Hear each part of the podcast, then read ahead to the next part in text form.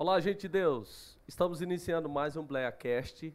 Esse episódio é muito especial. Aqui você tem conteúdo que você vai ver hoje aqui através da vida desse casal, entrevistados que você vai ouvir daqui a pouco. Conteúdo de espiritualidade cristã que chega dentro da sua casa, no seu celular, lá no seu computador, de modo contemporâneo e criativo, mas transformador.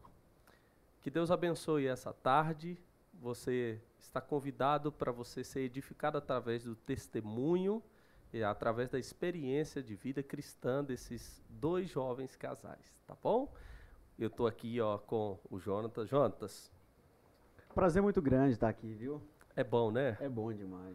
É bom aprender, não é? Rapaz, hoje nós vamos aprender aqui muita coisa a respeito de um casal que sabe viver de acordo com a palavra. O pastor já estava falando assim, ó, pode mandar de casal, você pode mandar Deus. as bombas. Não, Falei, e eu, le- eu tô lembrando aqui das Eita. frases do puritano que fala assim, ó, um casal. Um casal. Eu penso que era a ideia de É. Abraão e Oh, Sara. Deus. Na mão de Deus. É verdade. É verdade. É, É- um prazer muito grande estar aqui nessa tarde abençoada. Já temos várias pessoas ao vivo. Você pode mandar a sua pergunta, que eu tô lendo aqui. A sua bomba, quer mandar uma bomba para esse casal aqui? Pode mandar que eu vou soltar Oh, aqui ao gente. vivo. Olha aqui quem está Olha. conosco aqui. Pastor Ricardo, seja muito bem-vindo, meu irmão. Obrigado.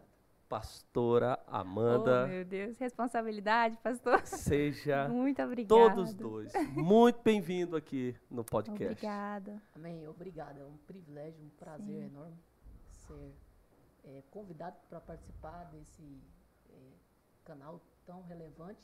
A gente tem acompanhado e a gente tem sido Sim. edificado. Então, é um privilégio estar aqui. Eu quero conhecer um pouco sobre a história de vocês. Eu sei que as primeiras referências da gente é dentro do lar. Então, eu mesmo não sei, estou curioso para saber a história do Ricardo e da Amanda. Olha. Vamos começar aí pela Amanda. Eita. É, da gente, minha, por onde começa? Sua, da sua Minha, família, tá certo, seus então. pais. Olha, eu, graças a Deus, tive o privilégio de, de crescer né, na, na igreja, praticamente. Meus pais foram para a igreja, eu tinha poucos meses de idade, então logo, é, eu, que eu me conheço por gente, eu cresci na igreja. E graças a Deus tive o privilégio de ter os meus pais sempre me acompanhando, me instruindo, eu, meu irmão, a gente sempre nesse caminho. E para nós, assim, eu pude acompanhar muita coisa dentro de casa, como o senhor disse, a gente começa dentro de casa, né? E dentro da minha própria casa eu pude acompanhar milagres do que Deus fez. Meu pai teve um período que ele se afastou da igreja, e nesse período minha mãe permanecia indo. Então, acho que eu tinha uns 6, 7 anos de idade. Já comecei a aprender sobre casamento daí, porque eu via minha mãe intercedendo, minha mãe fazendo campanha para que meu pai retornasse, e anos depois, eh, graças a Deus, ele voltou para a casa de Deus. E, e pude ver o como que uma, uma mulher dentro de casa pode mudar toda uma situação. Então, assim, eu pude presenciar, essa foi, foi um exemplo, né? Vivi muitos outros exemplos dentro de casa, vendo o que Deus é capaz de fazer e tendo as minhas experiências e falando, eu quero viver isso com Deus, eu quero viver o extraordinário de Deus na minha vida, mesmo sendo jovem. E eu, que uma frase que eu mais ouvia na escola, em todo lugar que eu passava, era: Nossa, você é tão diferente dos outros. E eu amava ouvir isso. Para mim era, era o máximo, né? Poder se vestir diferente, se comportar diferente, porque era um sinal de que eu estava no caminho certo. Então, eu conheci o Ricardo, eu estava muito novinha, então praticamente minha juventude e adolescência foi com ele, ele fez parte disso tudo. E até conhecer ele, foi basicamente isso. Eu me dedicando na igreja. Eu lembro que eu acho que eu tinha uns 12 anos de idade. E eu sempre amei muito cantar. Minha mãe estava grávida de mim, ela colocou a mão na barriga e falou assim: que minha filha seja uma cantora. E aí eu sempre amei muito, mas muita vergonha. Até eu falo nas minhas redes sociais sobre isso, né? O pessoal fala: fala sobre timidez. Gente, até hoje eu ainda não aprendi a superar, não. o dia que eu aprender, a gente fala sobre isso. Mas é, muita vergonha, recebi a oportunidade, vivia fugindo, mas em casa eu amava cantar. Para mim, assim, era um sonho poder ter o microfone na mão e cantando. E aí um dia eu ajoelhei em casa e falei assim: Deus, me ensina a cantar. Eu quero poder te adorar, me dá uma voz para fazer isso. E aí a partir daí as coisas foram acontecendo na minha vida, eu fui abraçando as oportunidades. E comecei a cantar. E não só cantar, mas aprendi a entender o que, que é o significado de adorar a Deus, né? Entregar para Ele. Ele já tinha me dado um dom. Então eu aprendi a usar isso e devolver para Ele. É isso. E você cantava. ah, é, é, eu vou continuar perguntando sobre isso, Ah, porque tem muita gente que tem vergonha mesmo. Uhum. E o medo, ele bloqueia muito. Ele Muito. impede que as Uhum. pessoas tenham, vamos dizer, a sua totalidade. É, você seja é, completo no sentido da sua vida, porque você tem vergonha de exercer aquilo que Exatamente. Deus entregou para a pessoa.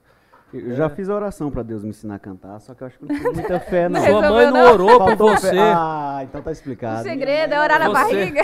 Porque eu orei e o treino nunca deu certo, viu? Oh, Jô- meu Deus do céu, olha. Jonathan, você tem que cantar em coral. É verdade. Porque em coral tem assim 100 pessoas Ensina e põe muito. você lá É atrás. verdade. Eu acho que é- esse é o meu ministério. Na área do louvor vai ser isso. Coral. Olha só, meu Deus do E céu. você, e você, eu- ah, eh, você disse que até hoje é um desafio para você Muito grande. de você ir lá. Eu acompanho Nossa. sempre. Eu sei. E A minha esposa também é, a Andressa. Ela, Jonatas conhece ela há tempo e, e claro que hoje a prática de ir fazendo na autoridade, porque sabe que o que está fazendo é para Deus, é para edificação do povo, então vai lá. Mas eh, ela tinha muita dificuldade mesmo, até para cumprimentar os irmãos, ela não cumprimentava, ela pegava o microfone e já dava o Direto. sinal. É, é bem Ah. complicado mesmo. E quando você começou a perceber que você tinha que quebrar essas barreiras, esses obstáculos, para que você. Hoje, assim, Amanda, se chamar você um congresso muito grande, vamos dizer, com inúmeras pessoas, vai tremendo, vai, vai, É, né? exatamente, igual a gente tá aqui, né, amor? Mão gelada. Mas, pastor, eu vivi uma experiência com Deus que, ouvindo ministrações, Deus falou comigo a respeito disso, que enquanto eu ficasse em casa, vidas que poderiam estar sendo tocadas por eles através da minha voz, através do meu testemunho, não seriam tocadas. E, e a gente tem aquilo, né? Ah, mas se eu não for, vai outro no meu lugar. Mas Deus levanta a gente, Ele tem uma responsabilidade com a gente também. E a gente precisa devolver isso, retribuir isso para Ele.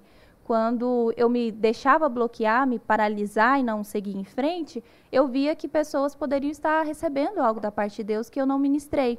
Então, quando eu me levantei e falei assim, eu preciso ir. Tanto que até hoje, né, quando a gente chega nas igrejas, eu fico muito nervosa. Seja uma igreja com 10 pessoas, no culto no lar, eu fico, eu me tremo, eu fico assim, meu Deus do céu, o que, que eu vou falar, o que, que eu vou fazer?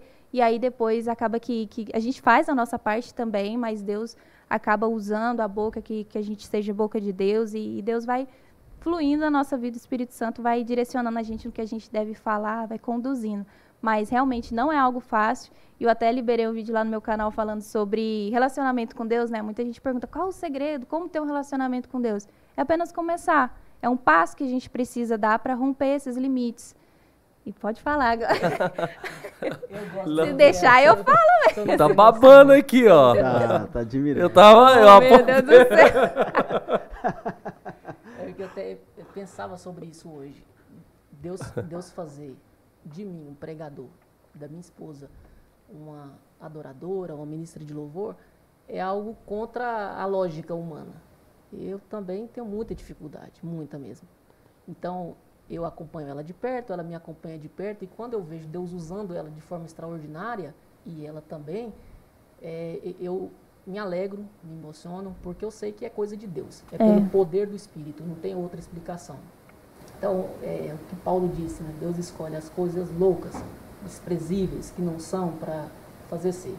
Então, a gente vive isso na totalidade, na realidade.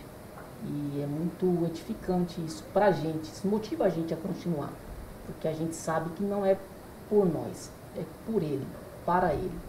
E assim a gente vai rompendo, como minha esposa disse, esses limites, essas barreiras. Pro senhor era uma limitação também, a timidez era uma limitação também, ou, ou não? E uma dica aí para quem quer iniciar ministerialmente, é, o que fazer para vencer? Porque não é simplesmente eu vou e depois eu vou e não tem coragem É de, de, de, de falar. O que que, o que que vocês podem dar de conselhos para quem também tem essa limitação, essa timidez, não consegue romper ministerialmente, não consegue nem sequer se desenvolver profissionalmente? Qual é o conselho que vocês têm a dar? Uma das minhas maiores dificuldades de falar é. Eu tinha muita dificuldade com português. Eu errava muitas palavras. Eu lembro que com 12, 14 anos, eu ministrando aula na escola dominical para os adultos, eh, a lição falava sobre os cristãos. E eu sempre usando a palavra cristões. Pensa. E aí no final meu pastor me chamou e disse: Foi muito boa a sua aula, eu estou vendo seu desenvolvimento, mas você está errando muito português. Coisa básica de um pregador, saber falar a língua que ele comunica com o seu público. E ele me corrigiu, eu nunca esqueço disso. E aí eu fui percebendo isso, né, que eu tinha essa dificuldade, que isso era relevante, significante para a prática da pregação. E eu fui tentando me, me aperfeiçoar nisso, como ponto de partida. E aí é por isso que eu valorizo Amanda, porque ela, até hoje, ela ouve a minha pregação e no final ela diz, você falou isso errado, então se corrige. Então, vamos voltar lá na sua pergunta. Só usei como um exemplo para a gente chegar no, no final aqui. É, a gente precisa se corrigir primeiro. A gente precisa ter pessoas acessíveis a gente para que a gente, para que as pessoas notem né, em quais pontos a gente precisa melhorar, para que essas pessoas nos dê feedbacks. Eu lembro que a primeira pessoa que fez isso foi minha mãe. É, as pessoas constantemente me perguntam lá no Instagram, qual foi a sua primeira pregação? Como foi? Sobre o que você pregou? Eu lembro, foi no, um culto de quinta-feira, na congregação de Campinas, Santo do- Santos Dumont, em Goiânia. Era um culto de crianças e eu preguei sobre o nascimento de Moisés. Esse campo de Campinas é um fenômeno É, mesmo. não tem como. né, Jotas? É, Aí já. Eu admiro Oh. esse campo aí, viu? É bom, né? história ah, tem que passar por aqui em algum momento. Eu, Todo mundo tem história. eu abri a brecha e o pastor Marcos Sérgio aproveitou. Então, e antes de eu pregar pela primeira vez, a, a minha mãe me colocou à à tarde, durante a tarde, em cima de uma cadeira na cozinha, enquanto ela lavava as vasilhas do almoço. Ela falou assim: prega para mim. O que você vai pregar hoje? Prega a- aqui. E aí eu pregando, né, e eu repetindo muito ai, aí, aí, enquanto eu falava, contava a história, eu falava, aí Moisés foi colocado no cesto, aí a princesa viu, aí o neném chorou, aí a princesa é, permitiu que, que Miriam chamasse sua mãe. E aí ela falou assim, primeira coisa, corrija esse aí, para que tanto aí? Então, é, a conexão que eu fazia de uma frase para outra, de uma expressão para outra, eu usava só o aí. Falou assim, corrige isso aí. Então, eu penso que é isso. Primeiro, é uma iniciativa própria da gente de romper com isso, de desejar, de buscar crescer. E a gente precisa se cercar de pessoas que vão nos ajudar, nos orientar, nos aspectos mais simples possíveis, para que a gente chegue aonde Deus quer que a gente chegue. Eu acho importante, sim, falar um, assim, bem a nossa língua. Eu acho que quem se expressa principalmente em público tem que ter essa preocupação. Mas eu vou dar ênfase aqui para uma pessoa que é popular, não é do nosso meio, nunca foi. Alguns vão conhecer aqui, outros não conhecem, mas depois você pesquisa, chama Patativa do, do Assaré. Sim. Ele fala assim: é melhor escrever errado, coisa certa, do que escrever coisa certa, Excelente. Do que escrever coisa certa, é, é, certo, coisa errada. Porque eu vejo que a simplicidade é uma maneira poderosa de falar com o público. Então, quando a gente fica muito preocupado também, eu, eu tenho certeza que no dia que você errou o português, quase 100% da igreja recebeu a mensagem inteira e não notou o seu português errado. Mas aí eu percebo que meu pastor, minha mãe, estava Sim. me preparando para um público Tá exigente. certo, tá certo, mas Não, eu concordo com o senhor, do, fazendo. do- de gente que são apoios, Aqui eu tenho um amigo que ele pode ter liberdade, Amanda, a esposa, né? Uma das, uma das coisas poderosas na mensagem é ser simples. Simplicidade. isso aí. O, o- a linguagem que é, é comum para Jesulina de 90 e- anos, para o meu filho Teteu, para Marina e para todos os que estão ali no ambiente. Então eu tenho certeza que se hoje você errar alguma palavra, pode ter ciência disso. Fique seguro, né? Continue sendo seguro, entregando a mensagem, porque aqui para nós todo mundo erra. Sim, A emoção toma, o cara pode ser professor de português, mas ele. ele e quem está sentado está controlando ali, ouvindo. Uhum. Né? E eu já ouvi muito. É, irmãos. né? É uma maneira, a pessoa vai, né, vai errando. Eu já ouvi até vaso e vaza. Esse aí é. Não, E o senhor tem uma, uma frase que eu acho muito interessante: quem cala o simples, cala Deus, né? É, sim. Quem cala o simples, cala Deus. Eu falo, eu falo isso no sentido assim, ó, aquele irmão muito simples, que você muitas vezes coloca no púlpito, e você fala, ah não, eu não queria ouvir ele, porque ele é muito simples. Eu queria ouvir, vamos dizer, o Jonatas, porque é engenheiro, ele fala rebuscado. Uhum. Mas cuidado, que ele tem Deus e ele tem coisa É. que você não tem. Sim. A gente congregava juntos quando adolescentes e tinha um Onde vocês congregavam? Fala pra gente aí. Assembleia de Deus, Ministério Fama, Congregação Quarto Trindade 3, em Aparecida de Goiânia. Aí, que legal, ó. legal, né? E Pessoal da fama aí, um abraço a todos. Um É. abraço. Meu pai ainda é vice-pastor nessa mesma igreja até hoje. E eu lembrava de, de uma irmã, é, ela ia cumprimentar os irmãos quando ela recebia a oportunidade. Ela não dizia eu cumprimento, cumprimento os irmãos com a paz do Senhor. Ela dizia eu salvo os irmãos com a paz do Senhor. Em vez de dizer eu, eu saúdo, né? Na simplicidade dela. Mas quando ela orava, Era muito usada. ela mudava o ambiente, quer dizer, a oração através dela mudava o ambiente do culto. Então, desde de cedo também, eu comecei a entender isso, que Deus está na simplicidade. E quando a gente prega de modo simples, a gente alcança todos os públicos, todas as pessoas. Porque a gente vai alcançar o simples e a gente vai al- alcançar o intelectual, se a gente pode usar essa expressão. A mensagem ela é eficaz quando ela consegue falar com, com o público, atingir o todo público. mundo. Todo né? mundo. E a gente não tá para alimentar girafas mesmo, né? a maioria é ovelha, né? Pastor, quanta simplicidade né, nos grandes evangelistas da história da igreja, né? Pregação deles. A gente para para ouvir e fica impressionado. E era a mensagem que alcançava o mundo, que alcançava milhões de pessoas. Então a gente tem que buscar essa simplicidade mesmo.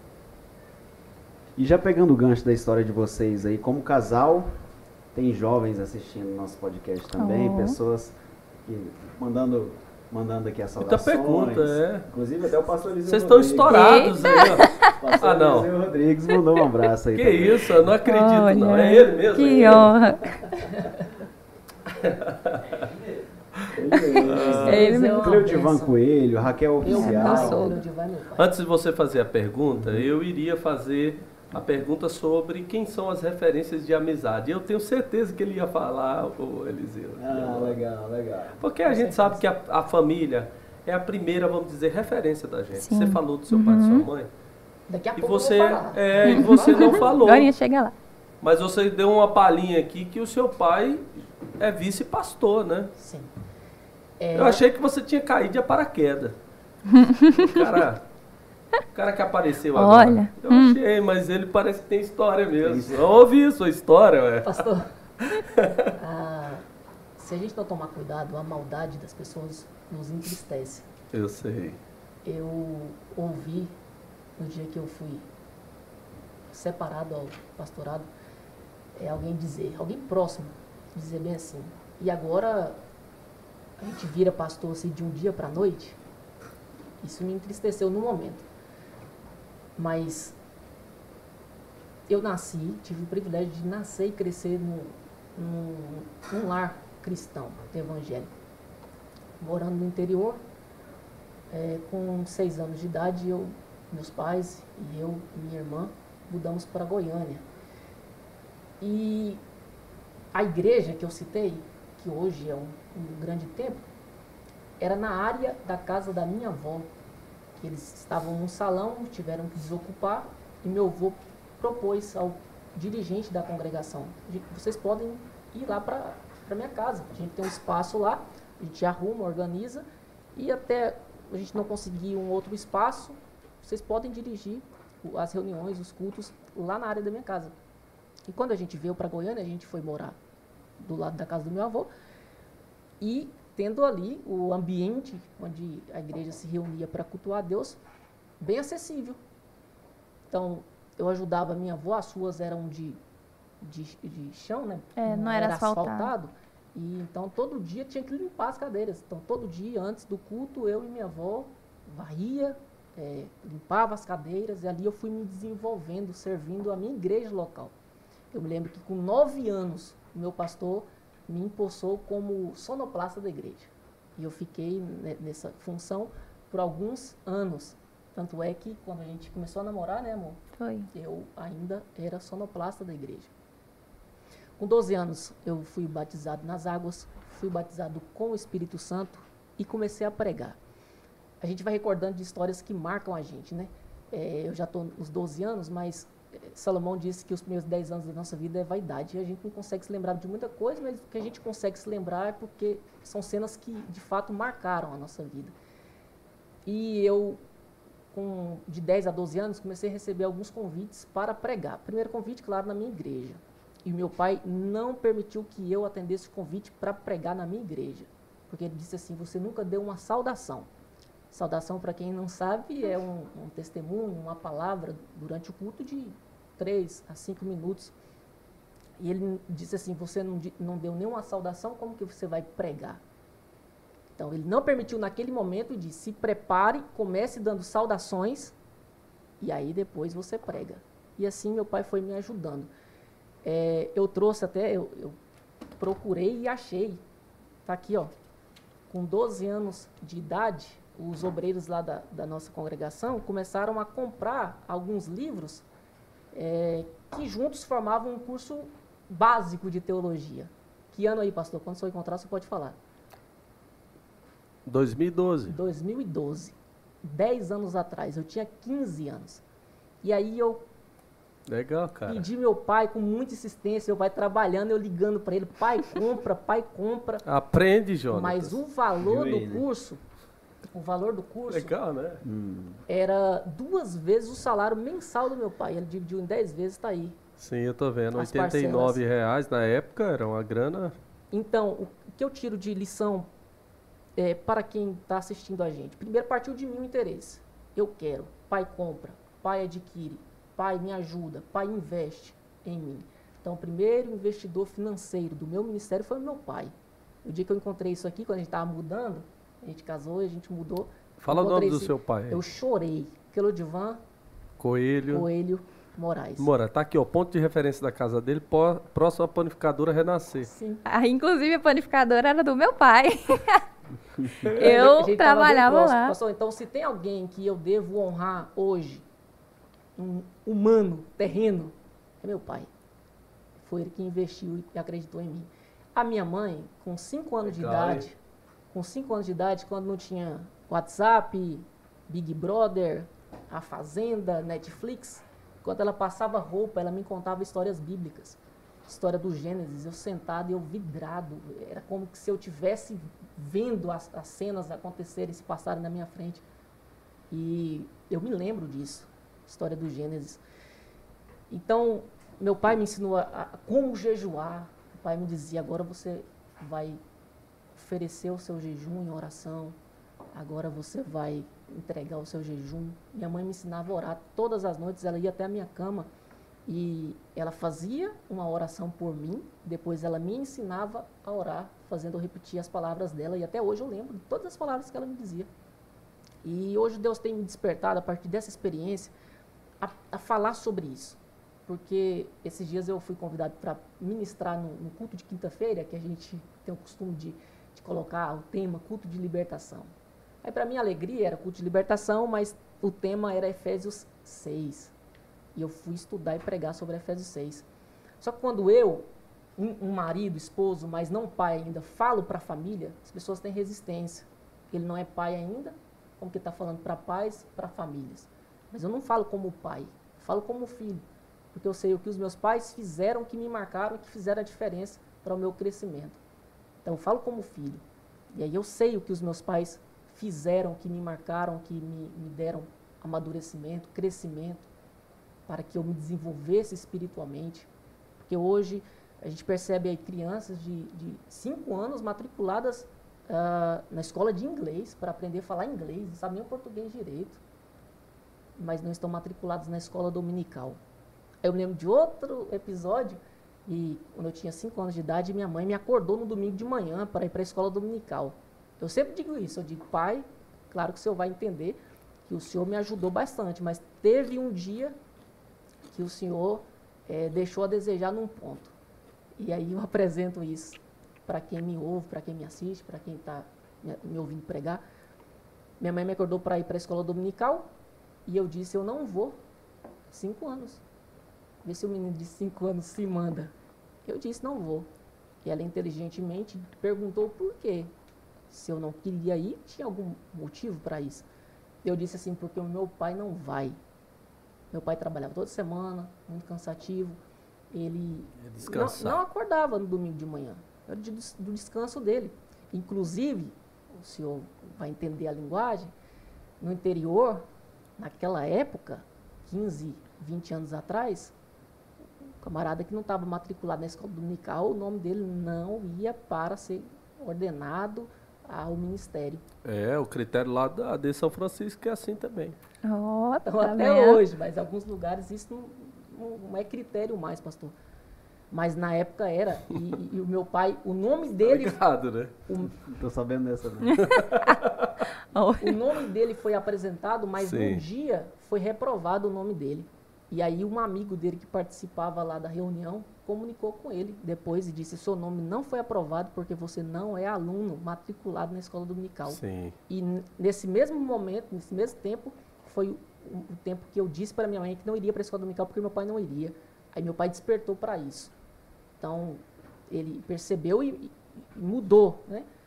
E eu tenho o privilégio hoje de, de dizer isso. Se eu cheguei onde eu cheguei, se eu se Deus tem um projeto de me levar além, chegar onde Deus projetou para mim, os meus pais tiveram grande influência. E os pais precisam saber a importância do papel que eles têm na, no crescimento espiritual e desenvolvimento espiritual dos filhos.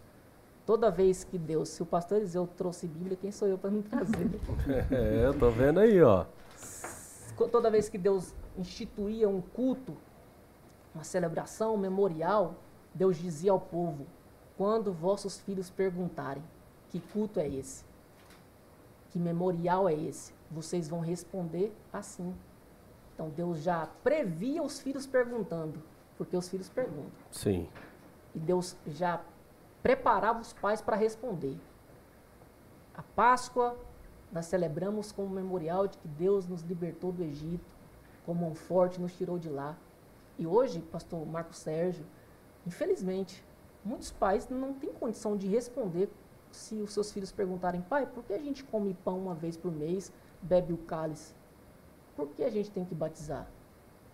Mas eu, eu, a minha experiência, e eu louvo a Deus por isso, é que os meus pais puderam e me tornaram é, esse Ricardo que vocês estão conhecendo e vendo hoje. Muito bom. E eu quero dizer para vocês dois que vocês têm autoridade para falar qualquer tema. Amém, pastor. Porque vocês não só porque vocês tiveram bons pais, é porque você conhece o pai por excelência e conhece com profundidade. E esse pai que é o nosso Deus, você tem intimidade, experiência com ele. Então você pode ensinar sim para pai os que não têm filhos. Eu tenho dois filhos, o João tem dois filhos. Mas tem muitos pais que têm filhos e não conhecem o pai por excelência. Uhum. Então você já tem. E quando chegar os de vocês, que vão vir muitos, Em breve. de Jesus, Aleluia. né? Amém. No mínimo uns quatro aí, né? Eita. Calma. Aqui, poucos irmãos, só para ver se aqui vai a família aqui vai ser grande. Quantos irmãos? Uma irmã. Uma irmã. Um irmão. Mas é um casal aqui. Casalinho. É, Casal. um sonho nosso. É. Então a tendência é ter dois mesmo. Não, mas é, pode mudar o quadro também, né? Ó, Pode. Fazer uma nova cultura na família aí. gente, o povo tá querendo que a gente Não prospera, é? né? Quantos anos de casados? Vai fazer três anos. Três agora, anos né? em junho. Três anos de junho. junho. Três anos. E o relacionamento, namoro e noivado, quanto? Vocês começaram cedo, pelo jeito. Pastor, é, ela começou a gostar de mim, ela tinha 12, né, amor? Doze. E ela chegou pro pai. Eu vi foto sua, cara, você era muito magro. Eu era. Os dois, juntar Essa os dois não dava Eu tive que juntar uns documentos para mandar para a faculdade e eu peguei lá minha reservista. Rapaz.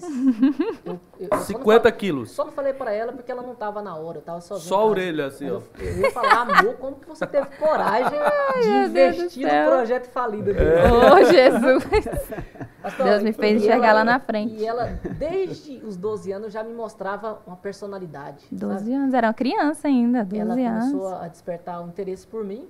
Aham. E ela chegou pro pai dela e disse, pai, tô gostando de um rapaz. Primeiro ela perguntou, pai, como foi? Quando o senhor Foi. começou a gostar de... Teve uma introdução à minha mensagem. Conta aí, O conta meu aí, sermão. Eu cheguei, conversei com meu pai, meu pai trabalhando, como eu falei, ele era padeiro, né, dono de uma panificadora, na rua de cima da casa dele. Ele ia lá comprar pão comigo, eu atendia ele. E aí, eu, meu pai, enquanto ele estava fazendo ali o- os pão, os bolos lá, e eu falei assim, pai, como é que foi quando o senhor começou a namorar? Com que idade? Aí eu fui sondando, né? E aí ele foi contando a experiência dele, e aí eu soltei. Falei assim, eu tô gostando de um rapaz, e o senhor conhece quem é? Aí ele, ah, hum, que bom. Acho que ele seco. travou, coitado, na hora. Ele olhou assim, não tava esperando eu soltar essa pra ele. E aí eu falei que era o Ricardo, da igreja, conhecia. Inclusive, era referência na igreja, o Ricardo, porque era sonoplasta, cuidava, abria e fechava a igreja, cantava, pregava. O pai, o senhor tá Dava gostando do som aula. da igreja? tá bom o som da igreja, bem regulado, não tá? Tá. É, desse jeito. E eu morria de vergonha de ganhar a oportunidade pra cantar, porque eu sabia que ele, ia, ele que ia arrumar o som. E então eu não queria ir de jeito nenhum. Então teve uma época que você ficava de fone, né? Falei, ele vai ouvir minha voz, eu não vou não. E aí? Hein? Sonoplasta de... rapaz. É, desse jeito. E aí eu Joia, fugia. nossa. Hum. E aí foi quando a gente começou. Meu pai aprovou, já sabia daí em diante, sabia tanto que minha mãe também sempre soube nosso relacionamento. Antes da gente assumir o relacionamento, né? Sempre compartilhei muito com os meus pais, mais com a minha mãe, porque menina, né, tem mais proximidade com a mãe. Mas os dois estavam cientes do que eu sentia, do que eu queria, do que eu gostava. E eu sempre valorizei muito isso, de, de ter essa, essa abertura com os meus pais, porque eu sabia que era muito importante. Antes de eu me abrir com a minha melhor amiga ou com a outra, qualquer outra pessoa, era com os meus pais. Eu tinha esse, isso em mente. E hoje eu olho para trás e falo, nossa, eu só tinha 12 anos para pensar dessa forma. Hoje eu converso com uma, uma moça de 12 anos e, nossa, às vezes eu fico até E triste. fica a dica pras meninas, né, amor? Isso, gente. Isso Gente, aí. não sai contando pra todo mundo, não. É. O dia que ela contou pra melhor amiga, ela descobriu que a melhor amiga também gostava de Foi, essa semana É, eu compartilhei. Queria furar o isso. olho.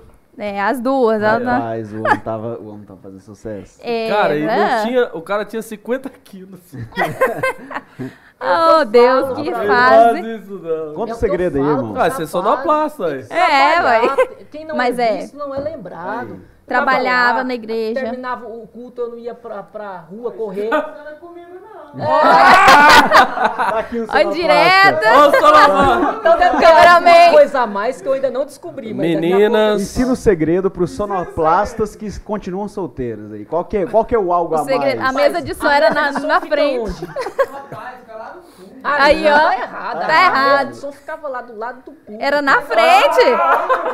Quase do lado do Eu pastor. ficava lá em cima. Layout da igreja, viu? Era desse jeito. Não acontece nada. Não tinha um que não via ele lá. Layout da igreja, esse é o É segredo. isso. Eu, eu sempre. Meu pai, eu, eu disse isso um dia e, e como se eu estivesse fazendo.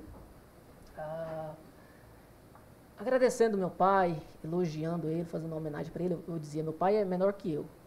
E eu disse: Meu pai me ensinou que para ser homem não precisa ser grande. Uhum. Basta pensar como homem e agir como homem. Maturidade. Pensar bem e agir bem. E ele sempre me ensinou isso. Eu, eu tenho o privilégio de ter os meus pais, eh, crentes, meus avós paternos e maternos, todos os meus tios, total de sete casais, todos crentes, meus primos todos crentes. Então eu sempre tive essa referência, minha família. E eles me, me ensinaram a portar de modo sério. Então, com 12 anos eu me com- comportava como um adulto, um homem sério. eh, os irmãos me chamavam de pastorzinho. Com responsabilidades. Eu me investia como um, me importava como um, porque não adianta nada vestir como, mas não se portar como. Isso. Então eu equili- equilibrava isso. E, e- e isso é essencial, sabe? É a gente começar primeiro é, se relacionando com Deus. É o que a gente aconselha os, os meninos, as meninas. Antes de você se relacionar com uma pessoa, se relaciona com Deus. Sirva a Deus, trabalhe para Deus, estude. O rapaz me perguntou hoje, qual conselho você dá para um, um jovem de 17 anos? Eu disse, estude. Porque eu perdi muito tempo, mesmo tendo toda essa estrutura, essa base familiar, eu perdi muito tempo eh, não me dedicando ao estudo. Eu acordei, me despertei para isso mu- muito tarde. Eu, eu penso que eu poderia eh, ter me despertado mais cedo, para que Deus eh, fizesse acontecer mais rápido do que Ele tem feito. Eu tenho sido surpreendido pelo que Deus tem feito na nossa vida. Agora não é só mais, só mais eu, agora somos nós. Eu tenho me surpreendido, mas eu penso que, que Deus tem pressa em alguns casos. E eu penso que poderia ter sido mais rápido e eu poderia estar há muito tempo ah, me destacando no ministério, claro, da graça de Deus, o chamado eficaz dele para mim, mas eu demorei. Então, não tem história O cara perfeita. tá falando que demorou e ele tem 25 anos. Não, não sei, pastor. Tem base não, o cara vai viver 98 anos pregando. Amém. Creio. Gente, Mas eu, eu tenho essa, esse arrependimento, se eu posso dizer assim. é porque isso é um senso de responsabilidade também, né? Da pessoa pensar assim, poxa, eu poderia estar mais que eu vejo vocês novos e com a maturidade que vocês têm e com o que Deus estão entregando para vocês. Pode ficar tranquilo que a árvore dá muitos frutos na estação certa Amém. e Deus costuma colocar os frutos bem na estação, bem correta. Fico, fico feliz em conhecer a história de vocês dois também aqui. Eu quero edificar muitos jovens que casados agora, recente, ou que muitos casais que estão recentes. Eu sei que o diabo é o inimigo real do casamento. E tem uma coisa que eh, o diabo vai. Agora mesmo, pouco, poucas horas antes de vir para cá, uma pessoa me abordou para falar sobre separação, falar sobre divórcio. E é uma pessoa de Deus. É uma pessoa de Deus. E eu sei que caminhar juntos, caminhar juntos, não é só, vamos dizer, ah, nós se conhecemos e nós damos certo, porque vem forças externas. E eu queria que vocês falassem um pouco sobre esse dia a dia de perdão. Porque o Ricardo, ele ele tem inúmeras qualidades, mas eu sei que o Ricardo chega uma hora que vai Não é verdade? É, desse Eu, modelo. eu concordo. E a Amanda também da Também. mesma forma. E para manter junto de mão dada, precisa desse remédio poderoso diário, frequente, esse remédio que tem que tomar todo dia, chamado perdão, para que o ressentimento não venha no coração. E eu sei que o lar de vocês tem sido uma referência para muitos jovens aí, né? Então, é, Ricardo, Sim. de lá para cá, desses três anos para cá, o que, que você aprendeu com esse tema perdão de relacionamento na sua vida? Pastor, eu ouvi uma frase que me marcou. Foi no nosso, na cerimônia de casamento. O mais inteligente é o que cede. E eu tenho procurado, ao longo desses anos, aplicar isso de forma prática no nosso dia a dia. A Amanda é inteligente, muito, mas eu preciso também, é, às vezes, ser inteligente e ceder em algum momento quando eu percebo que, que ela não vai ceder tão fácil. Então, e é o acordo, né? Isso. Acho que é esse equilíbrio é, que a gente estabelece no relacionamento.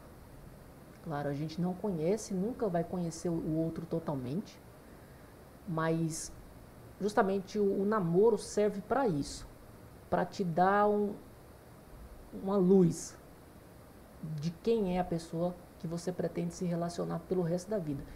Então, ela com certeza fez e eu também fiz, enquanto a gente namorava, é, essa análise né? de, de perfil, de personalidade, de caráter. E a gente entendeu, não seria fácil, mas vai dar certo. Então, é só a gente ler a Bíblia e, aprender, aplicar o que está ali. Nossa maior dificuldade não é em discernir os textos, interpretar, entender, aprender, pregar sobre eles, é viver eles na prática. Sempre quando eu, eu prego, eu digo, eu não vim aqui dizer algo novo, nenhuma novidade, apresentar algo que vocês nunca viram ou ouviram. Eu vim aqui apenas relembrar vocês. Então, eu tento, me esforço para levar isso para dentro de casa, para o meu relacionamento com a Amanda, de, de viver o que a Bíblia diz.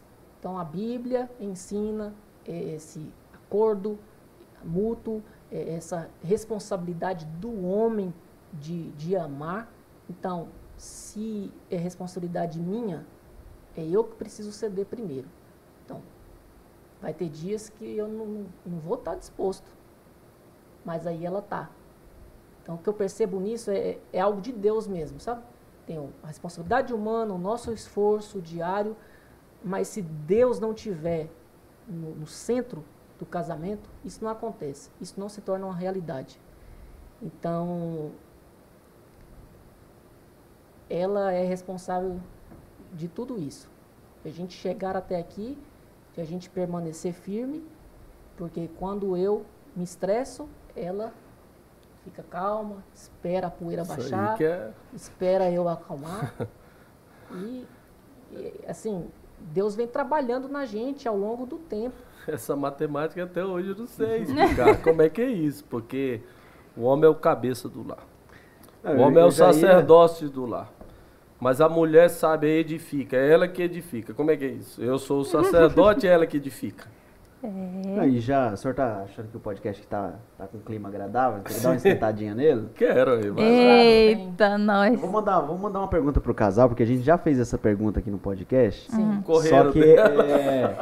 Não, e normalmente a gente faz pra uma pessoa só do casal. Uhum. Ou só pro homem, ou só pra mulher, mas o bom é que o casal tá aqui agora. Tá, certo. É mais fácil, né? É. E uma pergunta para vocês, vocês escolhem aí quem que vai responder. A mulher, o casamento para dar certo, a mulher tem que ser submissa ao homem ou essa questão de submissão ficou nos tempos da Bíblia, hoje a sociedade é diferente? Vai lá beber, é para você. Nossa, Deus. Eu sozinha, três cabeças. Oh, meu Deus.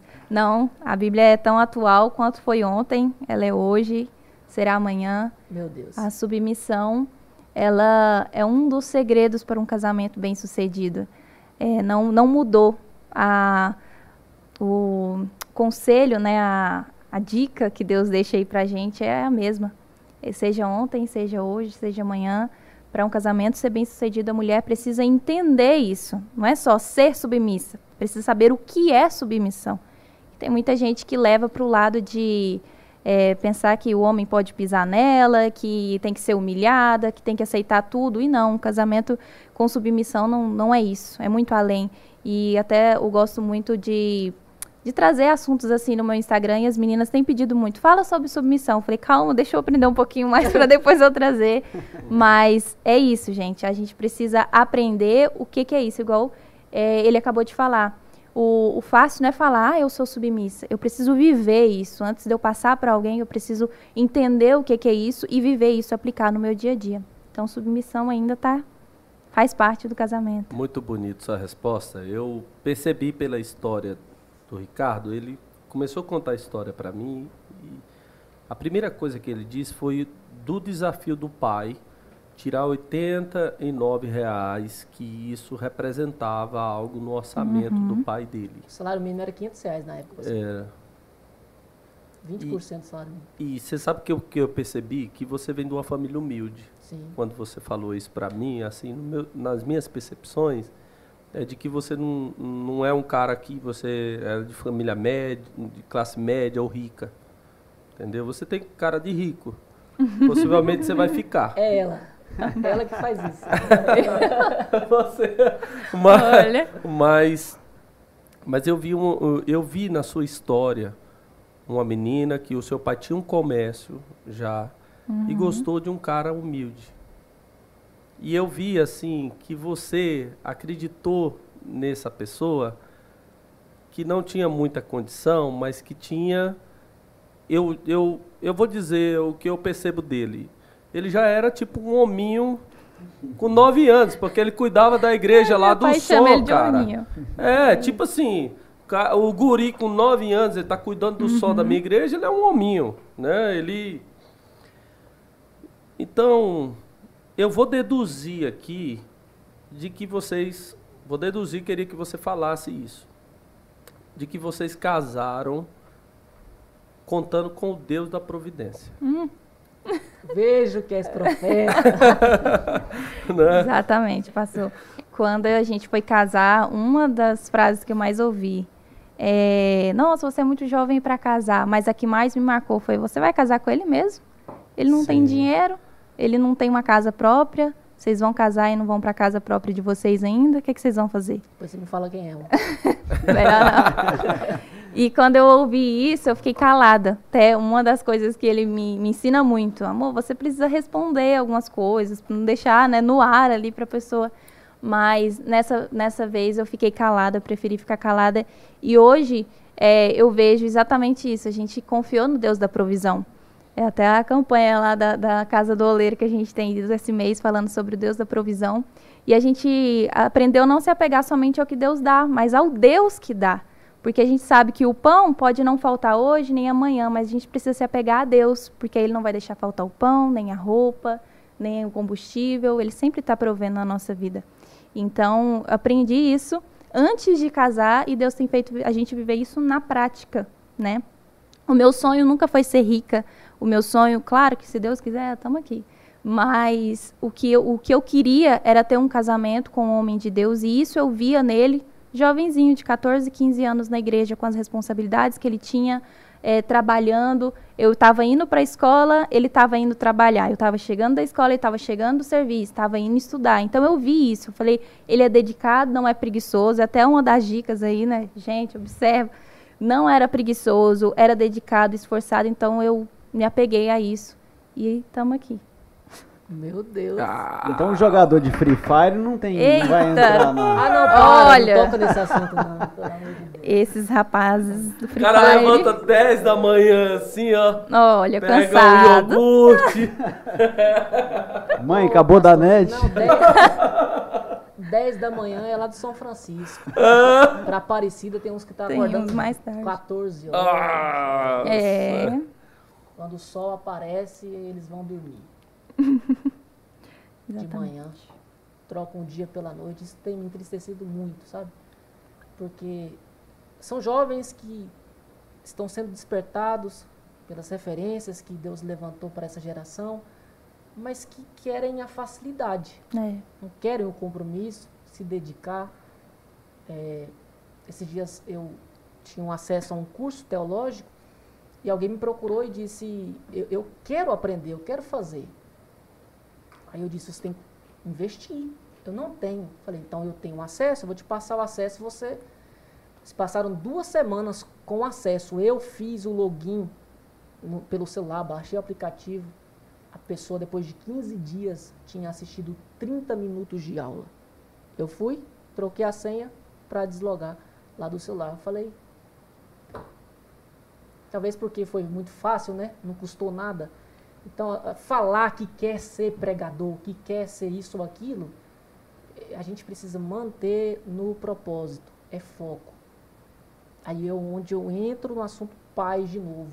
É o pai, a mãe que está dentro de casa que tem que acompanhar isso. Jogando Free Fire o dia todo, isso vai dar futuro para quem? Então, eu tenho batido muito nessa década porque eu tenho acompanhado isso de perto. E, e vai o meu conselho para vocês que estão assistindo. Fuja disso, em nome de Jesus. Eu quero te ajudar.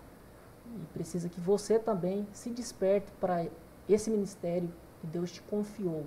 Não perca o tempo de sua vida jogando seu tempo fora, jogando esse tipo de jogo ou qualquer outra situação de entretenimento que você tem, tem feito. Mas se esforce porque o futuro brilhante que Deus projetou para a sua vida ainda está de pé. Basta que você tome uma decisão hoje. Pequeno Príncipe é um dos livros que eu mais li. E ele fala sobre relacionamento e lá todo mundo sabe que o Pequeno Príncipe mora num local e ele encontra uma rosa. A rosa conversa demais, a rosa. fala muita coisa, ele não suporta aquele negócio, aquele relacionamento com a rosa, embora ele gostava dela e ele sai daquele mundo e vai para outros mundos. No quinto mundo que ele chega é um acendedor de lampião. E ele acende e apaga. Acende e apaga o lampião. Ele faz isso de modo rápido, frequente, toda hora. Ele está dizendo que existem relacionamentos de que um tem um vício. E a gente está falando para jovem, mas tem muito casais que o marido ou a mulher tem vícios. E eu estou dizendo agora, agora eu não vou dizer vício, porque o público da gente aqui, eu quero aplicar para o público da gente. O público uhum. da gente é crente. Se você não é crente, então droga, álcool, tá aí um vício que acaba relacionamento. Mas tem muito crente que ama Netflix. Eu fui assistir o, o, há 10 anos atrás, 15, 10, 15 anos atrás, é, Prison Break. E a primeira, a primeira é, como é que fala?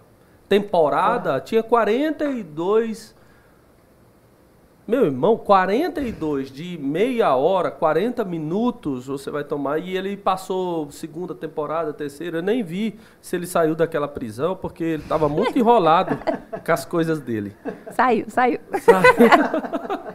cara, olha, o cara fica lá a vida toda. Mas é uma fuga da realidade, é um problema é sério. É a pessoa ficar no Netflix o tempo todo, é aquilo que você falou. Toma tempo do estudo, de crescimento nós estamos em uma época com 25 anos, 30, 40, que é responsabilidade. E aí, se você quer entretenimento direto, é uma fuga da sua realidade. Aí vem. Aí eu vou dizer. Cara viciado em livro. Ah, mas livro, pastor, não é bom? É bom, mas isso está atrapalhando seu relacionamento? Você está ficando com o livro lá, vamos é. dizer, 10 horas por dia? A minha esposa disse isso para mim. Ela tá aqui, amor.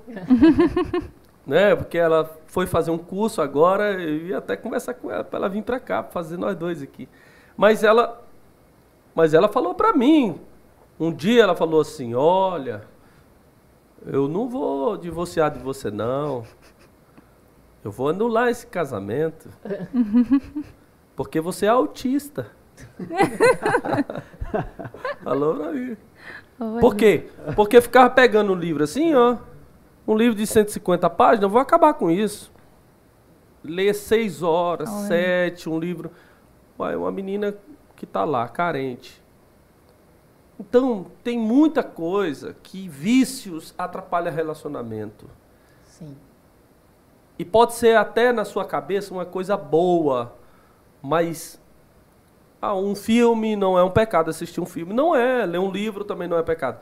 Mas é viciado, está viciado, está fazendo isso com uma frequência enorme e que isso está atrapalhando. Até que ponto isso está atrapalhando o casamento de você? Ou, você tem que fazer uma análise disso, que está afetando o casamento. Então eu sei que tem muita gente está ouvindo aqui Jovem gosta daqueles do tiro, né? Free Fire. Tá, tá, É. tá, tá, tá.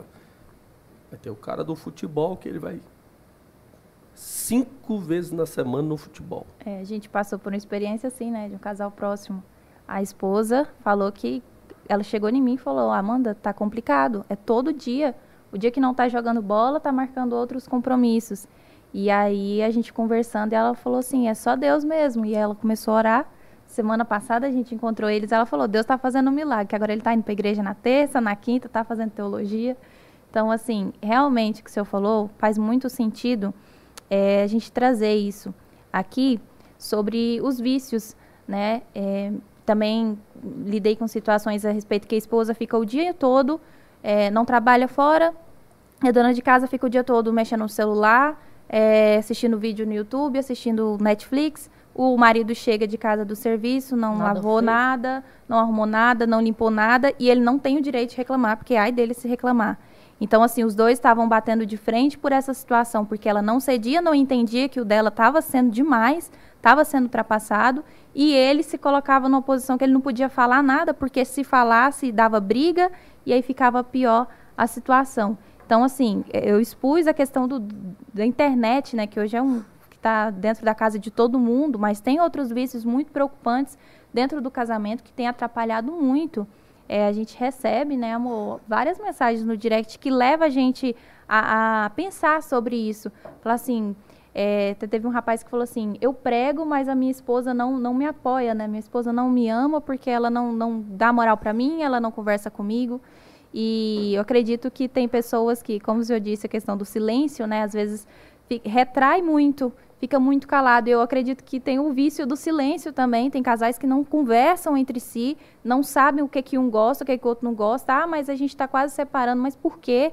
Conversem entre si, se abram, né? Se exponham um para o outro. Por que, um não gosta disso?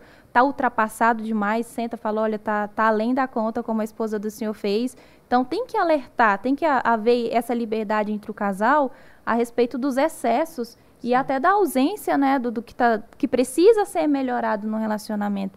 Eu acho que, que isso a gente tem tentado aplicar, né, dia após dia. É, eu entendo que o primeiro passo para a solução de conflitos, é, de problemas, lá na minha casa, estou falando da minha, é a facilidade do diálogo que a gente desenvolveu. Graças a Deus. Essa facilidade de expor ao outro o que está incomodando. Legal, Ela- muito bom isso, hein? Então, pastor, já teve situações, como o senhor acabou de citar o exemplo do senhor. Eu estava o dia todo estudando, ela chega para mim e fala assim, amor, tá bom.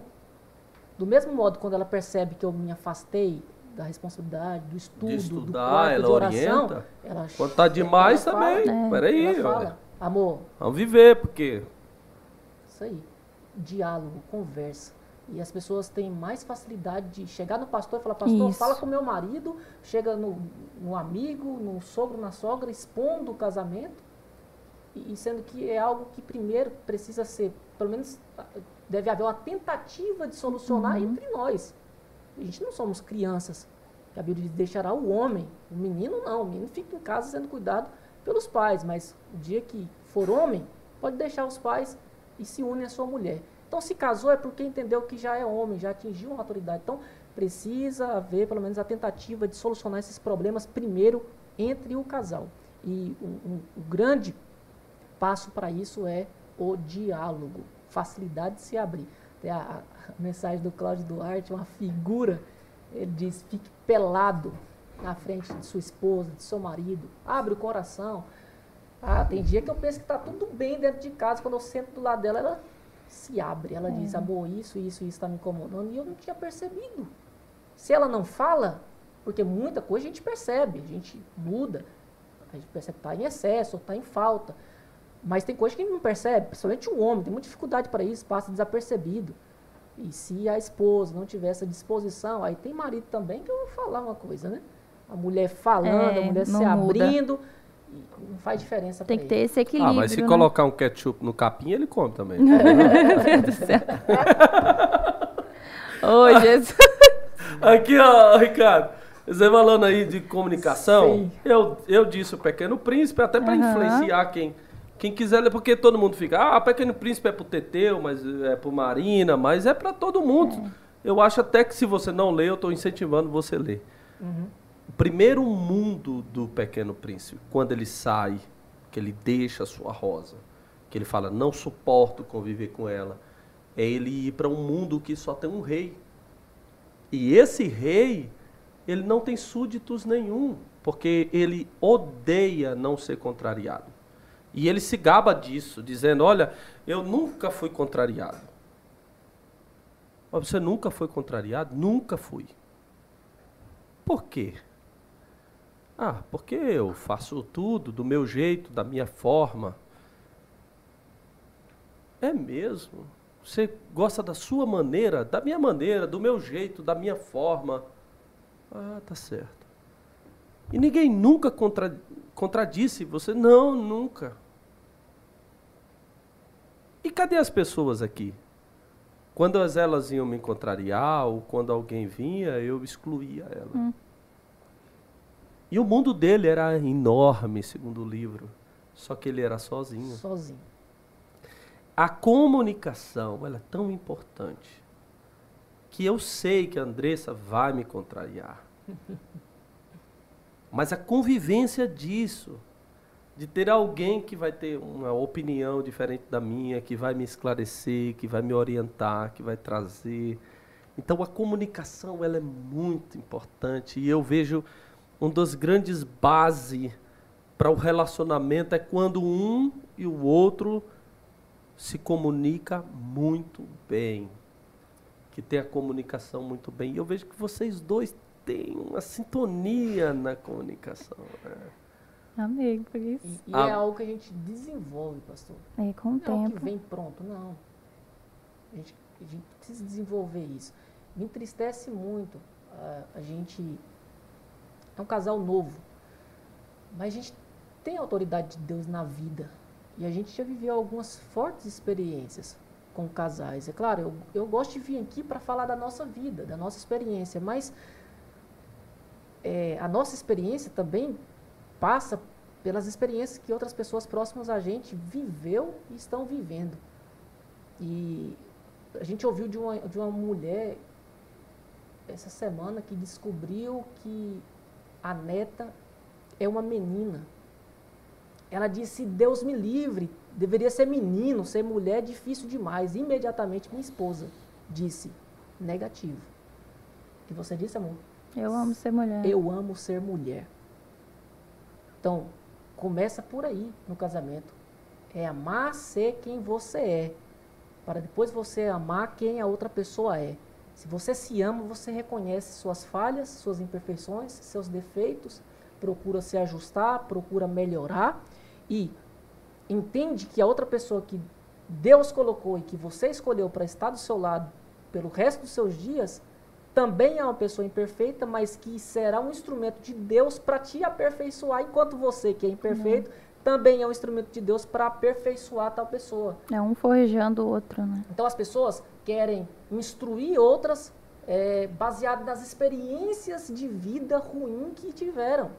Aí vão dizer, não case, pelo amor de Deus, é a pior decisão que você pode tomar da sua vida. Não ouça isso, pelo amor de Deus. Essa pessoa, infelizmente, não soube lidar com, com o casamento, não soube se ajustar, não tem liberdade com o marido para expor é, os seus sentimentos, suas ausências. E a gente tem percebido isso, isso, como eu disse no início, me entristece, porque são casais que passam uma imagem de que está tudo bem, mas a gente fica sabendo pelos bastidores que o marido proíbe a esposa de, de falar com as pessoas pelo telefone. E a, a esposa precisa esperar o marido sair de casa para poder ligar para as outras pessoas e contar. Tá difícil, tá, eu não estou suportando mais. Então, a gente está aqui hoje como um casal novo, mas para dizer, a gente tem vivido é, a plenitude do casamento. A gente tem vivido os melhores dias da nossa vida, porque a gente tem essa liberdade. Antes de Amanda, que vai ficar e já ficou muito incomodado com as ati- atitudes minhas, antes de ela falar para a mãe dela, que é a maior confidente dela, antes de falar para a melhor amiga, ela fala para mim o que está incomodando ela. E até hoje, graças a Deus, a gente tem se resolvido, né, amor? Sim. Então, um casal que não expõe seus problemas não é um casal que não tem, mas é um casal que encontrou em Deus facilidade para solucionar os seus problemas entre eles mesmos, antes de causar escândalo para os demais. E já pegando esse gancho, se vocês pudessem resumir em um conselho para um casal que nossos ouvintes estão assistindo, talvez tenha alguém aqui que está passando por crise no casamento, não consegue olhar nos olhos da esposa e expor, não consegue olhar nos olhos do marido e expor o que o que está errado, o que não está gostando. Qual o conselho que vocês dão para reatar, para conseguir? É possível, já, já, já fazendo uma pergunta formalizada, é possível depois de uma marca, uma, uma, uma ferida no, no, relacionamento, é possível reatar as coisas e as coisas voltarem àquele, àquele estado inicial onde era paixão, onde era tudo muito belo. É possível voltar? Eu vou responder depois quero que você complete. É, uma das situações hoje, pastor, o Marco Sérgio pode falar com mais, muito mais propriedade, que separa os casais é a traição. E aí a gente vai entrar num assunto polêmico, a questão do divórcio, o que a Bíblia diz, o que Jesus falou. Não vou entrar no mérito. Quero dizer apenas que é um dos principais motivos da separação, se não o principal.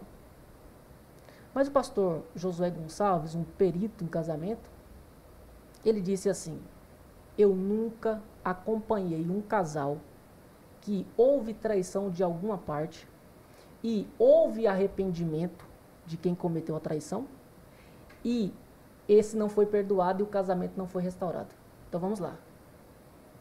O assunto que é o principal causador de, de separação para o pastor Josué Gonçalves, que já acompanhou muitos casais e, e tem um projeto muito lindo de família, de acompanhamento, de fortalecimento, de restauração, disse que nunca acompanhou um casal que se houve arrependimento, não houve o perdão e a restauração do casamento.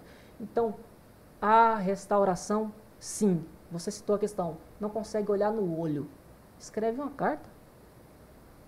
Então, a gente precisa criar algum tipo de saída. Às vezes não vai vir de, de, fora, às vezes a gente vai procurar ajuda e talvez as pessoas não vão entender, não vão ter base, é, peso para falar, para dar um conselho, para apresentar uma solução. E às vezes a, a solução está na gente mesmo, na Bíblia, abrir a Bíblia, orar, buscar a direção de Deus.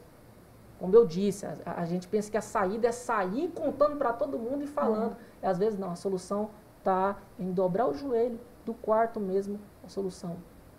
E eu me lembro de uma situação muito, que me marcou muito na minha infância. Um dia, um dia, um único dia apenas, eu ouvi os meus pais discutindo na sala e um disse ao outro assim, não dá mais. E eu, naquele momento, entrei para o meu quarto e fiz uma oração. Eu não lembro o que eu disse, mas eu pedi a Deus que não permitisse que isso acontecesse. E eu vi o milagre acontecer. Então, a oração resolve. Sim. O altar resolve. Então é isso.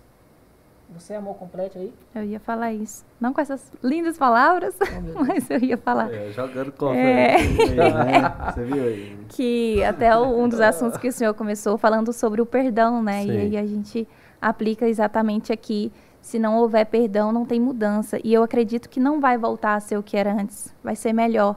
Que agora os dois estarão é, com mais maturidade para a caminhada daqui para frente. É, um tempo atrás a gente ouviu, se deparou com a situação que o pastor disse, né, o casal que não estava dando certo mais. Ah, separa então, melhor que não briga mais. Ele e usou a, a seguinte gente... expressão, eu já separei muita gente. Meu Deus. Isso assustou meu muito, Deus. muito, muito. A gente tinha poucos meses de casado. Né? É, recém-casados, e a gente ficou assim, meu Deus, que conselho um pastor dá pra gente assim que tá. Então. Ele perdeu a esperança no casamento. Conselho, conselho nosso. É, tente resolver entre vocês. Se não for possível, aí vocês vão procurar o pastor, pastor de vocês. E aí a resposta para muitas perguntas que nós fazemos a Deus está na boca dos nossos pastores. Eles vão nos dar uma direção, responsabilidade. Por experiência própria, eu tenho um, um meio, quando a pessoa vai procurar no gabinete o pastor, já está nas últimas. Uhum. Por isso que aconselhamento, eu considero que aconselhamento tem que ser provocado, porque os eu vou falar pelos assembleanos, né? Em outras instituições, vê o gabinete como lugar de suporte, mas para os assembleanos é assim, chamou no gabinete é para puxar, não, é para puxar a orelha, não existe isso. Não pode. O gabinete é um lugar que você pergunta como estão os seus estudos, como está a sua vocação, como está o seu casamento, como estão as suas finanças. E isso cresce. Mas tudo bem. Tirando essa parte do aconselhamento, as pessoas chegam no gabinete já na última hora, ah, já já está com a proposta já. Nós estamos divorciando, tal, então vocês me dão 30 dias para eu cuidar de vocês e vocês conviverem. E você conviveu quanto tempo? Três anos. Ah, Então me dá 30 dias para eu acompanhar vocês. Nesses 30 dias, depois vocês retornam aqui que eu quero conversar com você. Eu nunca vi alguém divorciar depois. Glória a Deus. Por experiência própria. Nenhum do que eu disse. 30 dias, depois de 30 dias acompanhando, orando junto, acompanhando, entregando o livro, lê aqui, faz assim, vai no shopping, compra um presente para ela, vai no cinema, olha aqui, vai no restaurante, faz uma viagem, faz assim, sai da rotina, isso aqui, vai conversando, o problema é aqui. Então, quando chega nos 30 dias, e aí, o que, que você achou? Não, pastor, lá. lá A gente vai continuar mesmo. Deus fez a obra. Ele mudou. Ah, né? Olha. Isso! Estamos com viagem para Caldas marcada. É, Ah, é assim, ó, tá vendo? É, boa estratégia. Deus faz. E Deus sempre tem essa palavra de renovo no- na aliança.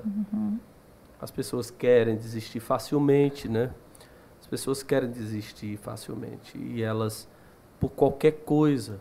Hoje assim nós temos step no carro e você marca uma viagem e quando você está saindo o pneu fura.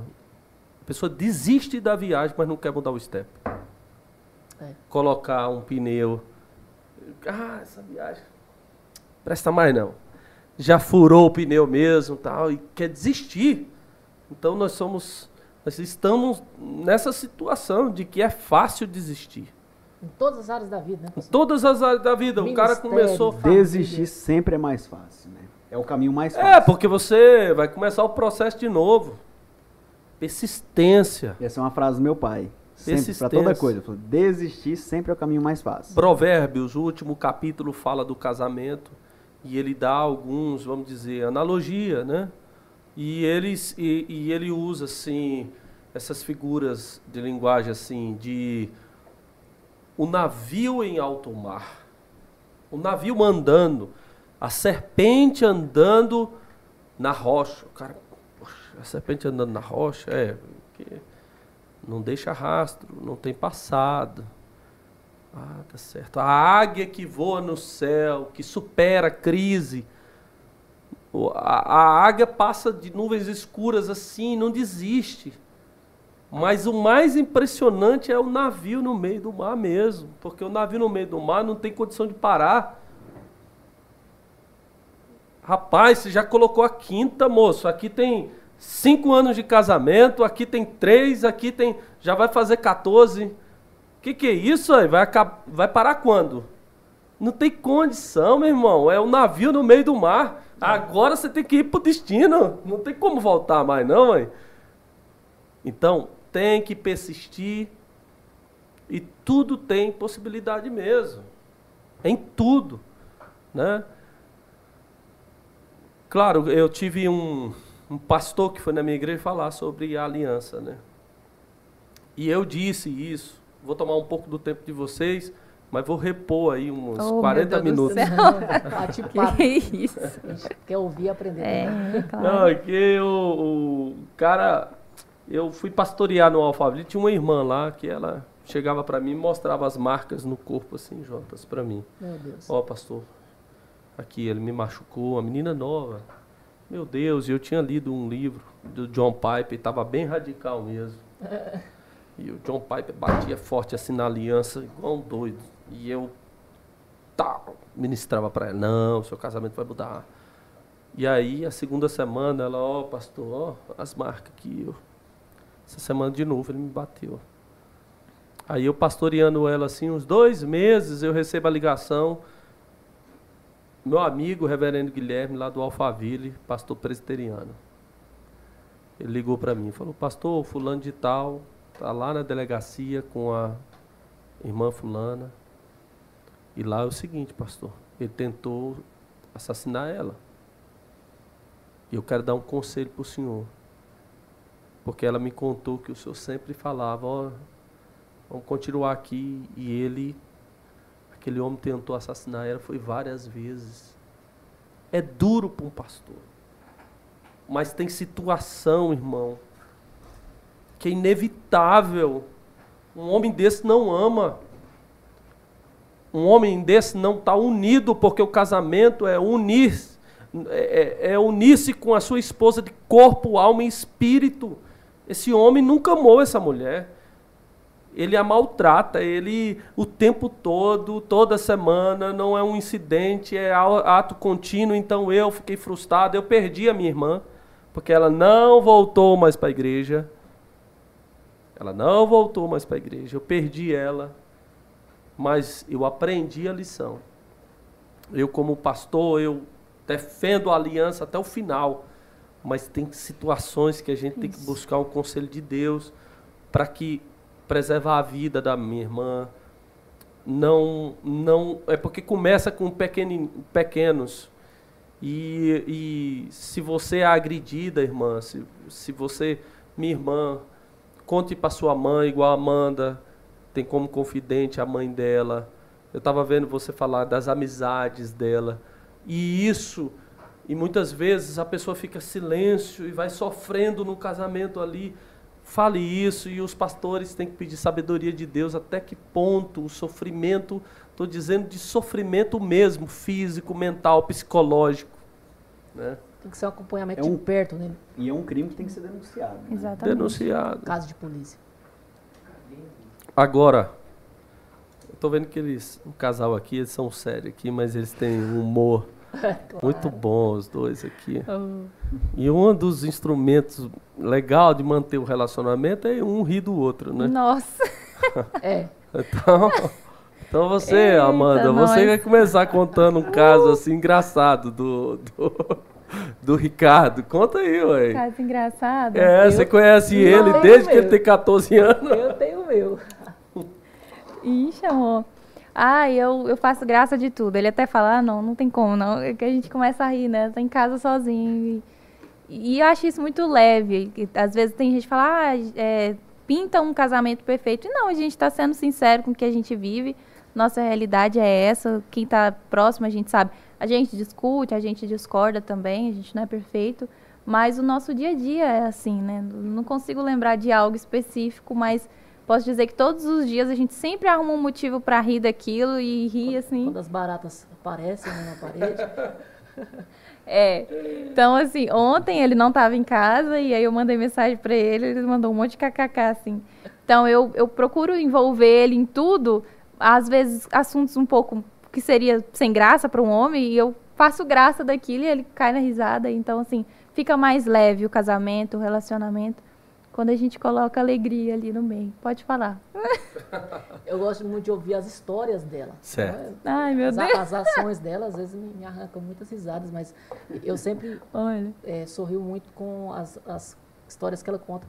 Esses dias eu morri de rir com a história que ela me contou de quando ela estudava no ah, colégio ah, e a professora Vai passou é, um trabalho, né, amor, que era para uma apresentação e a apresentação era cantar uma música em inglês, né? Exatamente. E aí você e sua colega se prepararam para a apresentação, ensaiou. ensaiou. muitos dias. O seu pai foi com você na Lan House, foi. imprimiu a letra da música, gravou o CD para tocar. aí chega lá na hora, ela descobriu que a música não era inglês, era espanhol. Meu Deus. Foi, foi triste. Rapaz, eu falei, não, não acredito, mas você é tão inteligente. Foi. Ai, foi, foi triste a situação, mas passou, graças a Deus. Mas é isso, a gente. Eu precisei, pastor, é, ser sério. E ela cobrava muito isso de mim, amor, Sim. não seja tão excessivo. Mas pensa, um rapaz sem estatura, novo, solteiro, pregando Goiás afora, falei, seriedade. Sem piadinha, sem palhaçada. Aí quando eu percebi que já estava bom, não era tão necessário mais, aí eu falei, agora eu vou me soltar. Era preciso me controlar. Falar, amor, calma, chega. Reuniões de família, eu junto Nossa, com um Deus. meu, acabou. Não tem pra ninguém mais. É piada atrás de piada, é brincadeira. O povo, calma, seu fulano vai ficar Chateado. chateado. Eu falei, não, que fique, eu quero é ser feliz, eu quero brincar. Olha. Então, Hum. isso no casamento também é fundamental. Sorrir, brincar, fazer piada, fazer cócegas. Isaac brincando com Rebeca, acho que a expressão lá deduz isso. Não sei, não vou afirmar, mas deduz isso. É ser irmão um do outro, ser amigo, é brincar mesmo. Então a gente. E a vida de relacionamento é leve mesmo, né? Uhum. Nós falamos aí também, pastor, sobre fuga da realidade. Eu acho que, que isso, isso bate em praticamente todo mundo, né? Que todo mundo quer. Eu não sou psicólogo, mas estudando uma, uma lição que eu dei na, na EBD, falando a respeito da fuga da realidade acerca do futuro. Aí me pegou. Por quê? Porque eu sempre fui muito idealista, uma pessoa que sempre planejou demais e, e vivia pensando no futuro, planejando 5, 10, 15 anos e perdia muitas vezes o presente. Eu que estou com um filho começando a engatinhar, o outro tá, já está espoleta, já falando, já começou a estudar agora, a minha esposa é uma uma mulher jovem, meus pais estão vivos e eu estou num período histórico da minha vida que deveria estar presente todos os momentos. Uhum. E a, a, a- a lição onde falava a respeito da fuga, dessa fuga da realidade, desse, desse vício de idealizar, de, de ficar rodando esse filme mental do futuro o tempo inteiro, é a mesma coisa que qualquer outro tipo de vício. Aí me pegou. Porque muitas vezes eu passava as reuniões de família de domingo, ah, os finais de semana, idealizando o futuro. Às vezes, eu contei até esse exemplo lá na igreja, que nas reuniões de família eu estava com o celular aqui, montando o fluxograma da empresa, tudo mais, e os meus pais, a família toda reunida. E aquele momento não é único na minha vida. Quanto tempo eu vou ter com os meus pais reunidos? Quanto tempo eu vou ter com os meus filhos pequenos? E essa fuga da realidade, eu vou chegar na pergunta para vocês entenderem. Estou contextualizando. Tem um casal conhecido nosso que a mulher simplesmente falou assim: Olha, eu não aproveitei a vida. Não aproveitei a vida e eu não quero casamento porque eu sei que eu ainda estou nova, ainda, e já com dois filhos. Eu sei que eu ainda estou nova, eu tenho muito para aproveitar e ao lado do meu marido não, não vou aproveitar. Eu quero namorar outras pessoas, eu quero viver outros relacionamentos e o meu marido, ele, eu sei que eu não vou viver as coisas que eu quero viver com ele. E o casamento foi se desfazendo ao longo do tempo. E eu vejo nisso um filme mental, a pessoa iludindo e passando, perdendo o presente com um filme mental presa no passado. Como vocês avaliam essa situação e o que de conselho você pode dar para a pessoa que está nos assistindo, estar presente naquele momento, a pessoa não se prender a, a, ao- a essa fuga da realidade do passado, não se prender demais ao futuro, que o planejamento a gente pode fazer, mas não algo excessivo, né? Então, o que, que vocês têm de conselho para quem talvez está tá com esses pensamentos, ou, ou preso demais no passado, ou preso demais no futuro, tentando fugir daquela realidade, daquele, daquele casamento que está ali no presente, dia após dia, como trazer o sentido para o dia a dia? Paulo diz: esquecendo-me das coisas que para trás ficam, eu consigo avançar. Então, o primeiro passo é saber como lidar com o passado. né? Existem marcas no nosso passado que nos marcaram, que nos feriram. É, já outras é, situações e lembranças do nosso passado nos- são boas lembranças, né? E a gente precisa saber discernir isso. Que se apegar ao passado e o que do passado eu preciso deixar de lado, esquecer. E quanto à, à realidade do futuro, quanto à ansiedade, é, é preciso se preocupar no sentido de projetar quem eu quero ser daqui cinco anos, onde eu quero estar daqui dez anos. Mas você precisa lembrar de que se você projetar com quem, que se você projetar o que você quer ser e o lugar, nada disso fará sentido se você não projetar com quem eu quero estar. Então, por isso a gente deve projetar o futuro, mas é, pensando no presente, porque eu projeto quem eu quero ser e projeto quem eu quero, onde eu quero estar. mas aí eu não valorizo a pessoa que vai dividir comigo esse momento, que vai se alegrar com as conquistas pessoais minhas. Então, é por isso que é, eu e minha esposa, o dia que ela quer viver uma experiência nova, ela me procura e fala: Amor, eu quero ir em tal lugar, eu quero comer isso, eu quero sair. E, eu preciso ter também é, esse, essa sensibilidade de atender essa é, expectativa do presente dela. E aí, quando isso afeta o projeto que a gente fez no futuro, a gente fala, uma outra, amor, a gente não pode fazer isso porque a gente quer chegar nisso, a gente quer projetar isso. Então a gente tem que viver esse equilíbrio. É desafio sempre, desafiador é, mas a gente consegue fazer isso. Aproveitar o hoje, viver o presente, como Paulo disse, remindo o tempo, é aproveitar a vida. Aí Moisés disse, com, com mais de 80 anos, Senhor, me dê um coração sábio, me ensinando a contar os dias. E aí, contabilizar os dias, um, dois, três, quatro, qualquer criança sabe. Mas contar os dias no sentido de aproveitar, até um ancião de mais de 80 está pedindo para aprender. Então é algo que todos nós precisamos aprender, e é Deus que ensina, Ele é o professor, precisa existir em nós essa disposição de aprender. Ele projeta o futuro, coração sábio. Eu quero adquirir sabedoria, mas ele projeta o presente pedindo a Deus para que ele o ensine a aproveitar os dias da melhor forma possível. Aí eu acrescento que no casamento isso é com a pessoa que você escolheu para passar os restos, o resto dos seus dias. E você, ama? Quando a gente está em um velório ou quando chega ao final da vida, a gente nunca pensa, nossa, eu poderia ter mexido mais no celular, eu poderia ter ficado mais tempo de frente à televisão. As reflexões são, eu poderia ter me dedicado mais a essa pessoa. Então, que a gente possa aproveitar cada instante, dia após dia. Eu tenho, até brinco com ele, eu falo assim, amor, nunca sai de casa sendo que a gente está brigado. Essa semana aconteceu isso. A gente teve uma discussão, ele foi no portão, eu falei assim, se você sair desse jeito, aí ele voltou para trás, a gente Aí, uma ameaça dessa que não, não sai. Então aproveita o momento. Se é o momento, ah, não, eu vou dormir brava e amanhã a gente se resolve. Não, resolve antes. A gente não sabe o que vai acontecer na madrugada.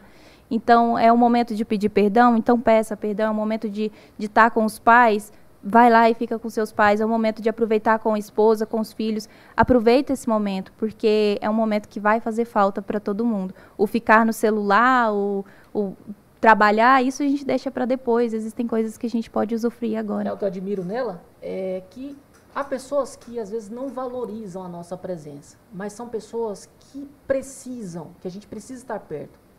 Por exemplo, pais, pessoas próximas, e, e às vezes eu percebo isso, amor, a gente não está sendo bem-vindo. Fulano de tal não está dando moral para a gente. Do jeito que estava, permaneceu quando a gente chegou, assistindo a programação, futebol e tal. Ela diz, não, é pessoa importante para mim. Talvez amanhã não tenha oportunidade de estar presente, de estar junto. Então, a gente precisa discernir isso. Tem lugares que a gente não é bem-vindo, então vamos evitar. Mas tem lugares que, apesar de não ser um ambiente agradável de estar, é necessário estar ali. Para que a gente não, não tenha o remorso quando perder tal pessoa. Então, a gente tem vivido isso e tem nos feito crescer bastante. Muito legal. Eu já fiz isso. Briguei com a Andressa assim, obrigado, discutir no carro, aí eu subi lá no púlpito. Daqui a pouco você vai Dá pregar. uma pensada ali. Você vai pregar. Eu falei, peraí, eu vou pregar e eu tô. Andressa, aí eu olhei pra ela. E aí? Tudo certo? Você tá bem ou tá ruim? Aí ela olhou e falei, eu vou pregar. Mais ou menos. Falei, mais ou menos eu não prego. Então. ah, não, Aí. Agora eu prego. Agora é legal, né? Tá perdoado. Sempre tá renovando o perdão, né? Gente, aqui nós temos uma homenagem no final. A Amanda já conhece que veio aqui com a pastora Luana, que são. Mas antes desse quadro, eu quero, para influenciar as pessoas a lerem, eu quero que o Ricardo indicasse um livro que que você gostou, eh, ô Ricardo. Um livro assim, não, eu achei, pastor, esse livro aqui eu queria indicar para todo a gente mundo que podia eu indicar aquele. é, Nós dois leu. Claro. Então fala aí, Ricardo. Gente, é, por esta cruz te matarei. Ó, é um clássico. Esse é muito bom. A Legal. gente leu junto. Bruce Olson. Foi uma experiência É. muito boa. A gente leu juntos, eu já li algumas vezes e até eu lembrei da experiência dele quando a gente falava da dificuldade em todas as áreas da vida, que as pessoas eh, desistem com muita facilidade. Ele prova, a experiência dele, que a facilidade não é a prova de que Deus está no projeto. A maioria das vezes é o contrário disso. Então, isso me marcou bastante. eh, que às vezes a gente vai encontrar dificuldade na vida, no casamento, nos relacionamentos, no ministério, mas a gente precisa romper isso. Alguém me perguntou hoje, por que o chamado é tão difícil? Eu respondi, porque a recompensa é grande. Não tem facilidade. Difícil mesmo. A gente precisa buscar força em Deus para superar todo e qualquer obstáculo. E esse livro ajuda muito. Então, você é teólogo, só gosta de livro teológico, tratados, e você vai ter dificuldade de ler. Eu, eu, eu dei esse livro para uma pessoa e a pessoa leu parte dele, que o, o bom está no final, né? Sim. Ah, a hora que ele diz assim, Jesus é um motilone, a lágrima desce. né? A experiência que ele viveu, mas eu não vou dar spoiler, claro. é, isso Sim. Você vai comprar Deixa e o pessoal ler. ler. É um, um livro difícil de encontrar, pastor, mas, Sim. mas encontra, tá bom? Na Amazon, Mercado Livre. Pesquisa aí, dá teu jeito. Exatamente. Eu ia falar esse mesmo, até quando você, quando eu olhei, falei pra gente indicar o mesmo, porque essa, a gente teve essa experiência, até indico, né, para pro, os casais, façam leitura do mesmo livro, compartilhem isso. A gente lia ah, um capítulo por dia, eu li o mesmo livro, eu lia Quando a gente namorava, né? Por ligação. isso. Aí depois ele também lia e aí a gente compartilhava o que, que a gente tinha aprendido. Bacana, né? 11 horas da noite, A gente leu o livro de Atos. ligava um Foi pro muito outro, legal. a gente leu o livro de Atos todo, eu lia na minha versão e ela lia na versão dela, um pouco mais facilitada, né, mais atual, e a versão dela já era já dava um bom entendimento. A gente fez isso e, e valeu a Diferente pena. dos namoros atuais, né? E olha que não tá tão longe, né? É Um recente. pouco diferente. Então é isso. Agora chegou o momento da sua homenagem. Vou começar pela Amanda para ela falar um pouco. Deus céu. Você pode fazer uma homenagem de uma pessoa do passado, do presente, alguém que você queira honrar, Uhum. que você que você queira indicar para os para as pessoas conhecerem essa pessoa. Ó, já teve gente mencionando aqui, desde Daniel Berg Eita. até o pastor ali do, do Parque Trindade ali. Então, É. É. alguém que fez história na, na, na Assembleia e fez história, fez sentido pra você. Olha, tem, tem um pouquinho de pessoas aí, a lista. Mas eu até o pastor falou, né? Eu vim aqui recentemente com a pastora Luana e vi e fiquei pensando, quem será que eu vou falar o dia que foi eu, quando for a minha vez? E uma pessoa que eu admiro muito, que eu posso dizer assim, de perto, uma pessoa que eu vejo nos bastidores, é é meu esposo. Porque O primeiro que homenageado que estava presente. é, aí, ó. Isso é histórico. do passado, faz parte do meu presente e terá um futuro brilhante se continuar sendo o homem que é, permitindo ser o homem que é, Amém. porque eu, ve- eu vejo de perto Deus moldando o caráter, moldando o coração dele, e dia após dia tem se tornado alguém sempre melhor. E eu acho isso muito lindo, poder olhar um ano atrás a diferença que ele, que ele é. E isso tem que fazer parte da nossa vida, né? A gente tem que se permitir ser moldado por Deus. Então eu quero deixar minha homenagem a ele, ao amor da minha vida. Que legal. Eita. Gabriel, você vai viver isso aqui um dia, viu? Re- recebe essa palavra profética aí. Um dia Pega o pé mesmo. Depois dessa pode encerrar o podcast.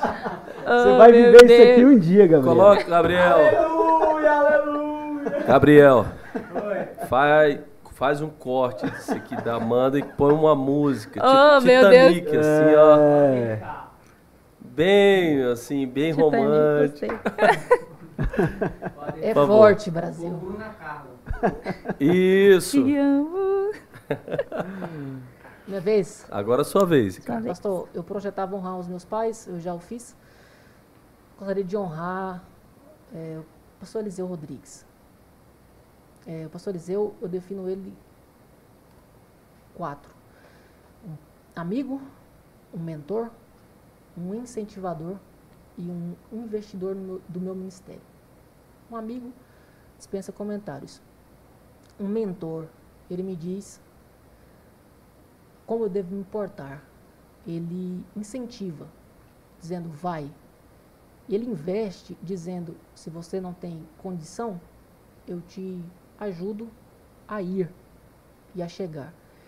Então, eu gostaria de fazer essa homenagem. Um pastor, um pregador, um ministro, um teólogo assembleano, que tem me influenciado bastante. É, eu não tenho é, medo nenhum de dizer isso aqui, porque alguém vai dizer, ah, você deveria ter honrado outra pessoa. Não. É a pessoa que tem me influenciado, que Deus tem levantado para me ajudar. Por onde eu passo, as pessoas dizem, você parece um pregador pequenininho, baixinho. É o Valerizeu Rodrigues, é Pronto, é isso. esse mesmo. Então não tem como a gente não parecer, né? E às vezes eu me pareço com ele é, sem perceber. Eu digo, peraí, calma, tá exagerado, precisa ser tanto. Aí eu me controlo. Mas, e como a Amanda disse, é, eu, eu digo isso porque é a pessoa que eu me relaciono, que eu conheço de perto. Não é porque eu vejo a pregação, assisto no YouTube, eu vejo as postagens no Instagram. É um amigo próximo que eu acompanho e sei que ele é no púlpito, ele é na vida e por isso ele me inspira e me incentiva tanto. E eu nunca, nunca na minha vida imaginava que ele seria uma, a pessoa que Deus usaria para me ajudar, para me instruir, para me para ser instrumento para que Deus me, me levasse o propósito que ele estabeleceu. Nunca imaginava. Então, quando isso aconteceu, eu percebi, é, realmente Deus Deus está no negócio. Glória a Deus. Jonatas. Amém. Amém. Tá finalizando já? Tô ou- finalizando. Aí volta de novo para fazer parte 2. Ah, aí. não, então eu quero agradecer. Ah, pedido. Então, Meu Não, Deus não, do não. céu. Não, então peraí, deixa Na eu parte afastar, 2. afastar meu microfone aqui. Me perdoe. Deixa eu afastar meu céu. microfone aqui. Gente Amanda, do céu. dá uma palhinha aí, canta uma música. Meu Deus do céu. Olha. Cantar um trechinho da canção que Deus me permitiu regravar. E tenho vivido experiências lindas, né? Desde que Deus falou assim: vocês viverão um novo tempo na vida de vocês. A gente tem, tem vivido isso, né, amor? Tem presenciado quanto Deus é fiel para cumprir o que prometeu. Ele te levanta do pó, faz brilhar o sol sobre ti, te protege a cada manhã. O seu cuidado nunca tem fim. Ele ouve sempre tua voz. Quando você clama na dor, sempre estará com você. Ele é o teu Deus, teu Senhor, o teu Senhor. Glória a Deus. Glória a Deus. Aí sim? Quer que eu cante agora também? Não, melhor não, uma né? palhinha, uma palhinha. Ô, Jonatas. Não, eu fiquei muito feliz, fiquei muito feliz de participar com vocês aqui. A alegria é Passo a nossa. admirar muito vocês. É, aprendi que honra. bastante sobre relacionamento, a base da Bíblia. Vocês foram muito bíblicos em tudo que falaram e para mim foi uma, uma tarde muito gratificante. Tenho certeza para quem está participando também foi muito edificante. Amém. Eu só tenho a agradecer por estar participando aqui- hoje aqui. Eu vou falar primeiro para Amanda, dizer para ela que eu não vejo nenhum esforço de você para você ser uma esposa de pregador. Eu vejo uma facilidade nisso. Porque tem pessoa que se esforça para fazer isso que você faz. E tem pessoa que faz porque é natural. E eu vejo que você, Deus preparou você naturalmente para ser a esposa do pregador, Ricardo. E você faz isso com contentamento, com alegria. Não é fácil, mas você faz isso com muita alegria. Eu vi aqui várias vezes você olhar para ele, ele falando e você com os olhos assim, né, brilhando, de, admirando ele, admirando ele. E eu, e eu, eu vejo que para isso não é um fardo para você. Não é um fardo para você você pegar essas responsabilidades. Porque Deus preparou você para isso. Para esse momento, para outros momentos, Deus Amém. preparou isso. Então eu louvo a Deus pela sua vida. Muito obrigado por você vir aqui. Ai, Viu? gratidão nossa. Por você ministrar o coração de todas as meninas. Que como você também que é um homem de Deus, para você, você ensinou aqui lá das suas convicções, que você é uma mulher de convicção, uma mulher forte, que de 12 anos de idade você já saber a escolha certa. Tem três coisas que as perguntas mais importantes. Em quem eu vou crer é a primeira. A segunda coisa mais importante da vida é com quem eu vou me casar. Mais do que onde eu vou trabalhar e com quem eu vou trabalhar. Os personagens na Bíblia que escolheram bem, não tem muita coisa de se falar da vida dele. Porque casou bem. Casou bem. Você vai falar de Rebeca? Isaac não tem tanta coisa assim, mas ela casou bem. Então você é uma menina de Deus, louvado seja Deus pela sua Glória vida, que sua vida inspire, que Amém. você continue inspirando isso. Ricardo, quer dizer para você de que Deus tem coisas maiores e melhores para sua vida. Eu creio, amém. De que Deus está colocando assim asas nos seus pés, nas suas mãos para você voar mais alto. E que tudo que você tem vivido agora ainda é a árvore que está é, sendo alimentada por águas, que Salmo diz que no, no tempo certo você vai ver o que é fruto, o que é coisas grandes e maravilhosas. Amém. Então, que você continue assim. Você tem a nossa admiração. Continue assim, estudioso, sério com Deus. Você tem a seriedade de Deus. Amém. Tá? Você é um menino que a gente está conhecendo. Você, eu tive o privilégio de jantar com você e eu vejo o quanto que Deus tem trabalhado com você, com esse lar e com essa casa. Que vocês sejam uma referência de casal cheio do Espírito Santo. Amém. Amém. Muito bom ter você aqui, tá? Muito bom mesmo. Então, Amanda, as últimas palavras, as considerações. Quero agradecer pelo privilégio de estar aqui. Como eu disse, o dia eu estava sentada ali e eu também não poderia de deixar de agradecer ela, uma das pessoas que mais acreditam no nosso ministério, minha amiga Luana Rodrigues. Ela, enquanto ela estava sentada daqui ou dali, ela falava assim: "Daqui um dia é você".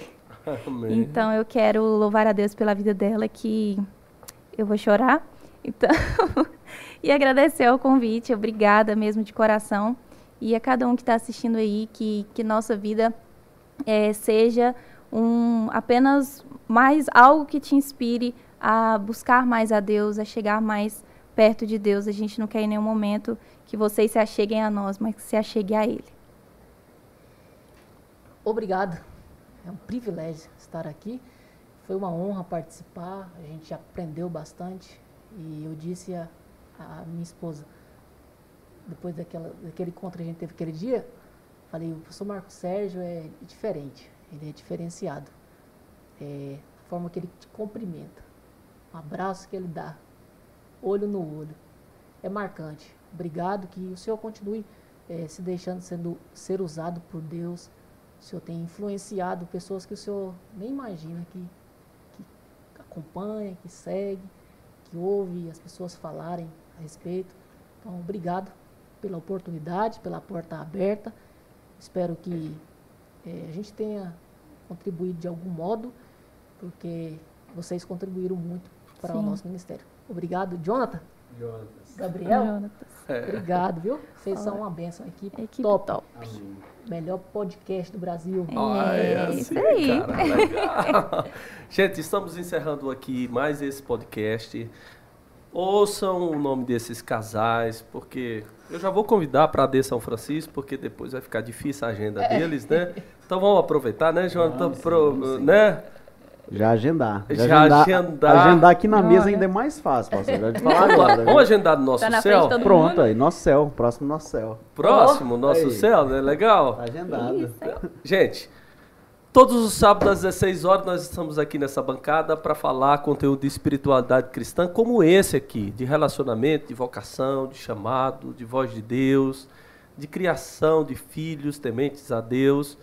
E hoje foi o pastor Ricardo e a pastora Amanda, mas próximo sábado temos outros convidados aqui. Você continue assistindo, se enchendo de Deus, aprendendo. O conteúdo aqui é de forma criativa, contemporânea, mas vem para transformar a sua vida, transformar a vida do seu lar. Nós queremos agradecer a nosso amigo Alencar e a Paula pela Rádio 7 que patrocina, também aqui a Faculdade Realiza. Estamos lá nas plataformas é, Apple Podcast, Diesel, Diesel, o que mais? Spotify, é, tá esque- TikTok, tem que TikTok lá? Eu queria colocar, Gabriel, você e o Jonatas para fazer uma dancinha lá no TikTok. Joquebed, eu quero Joquebed lá. E nós, se você quiser nos acompanhar lá no Instagram, tem uns cortes durante a semana lá no Instagram e também aqui no YouTube. Obrigado pela sua presença aqui, que Deus abençoe, que você tenha uma semana abençoada. Grande abraço a todos. Obrigado pela audiência.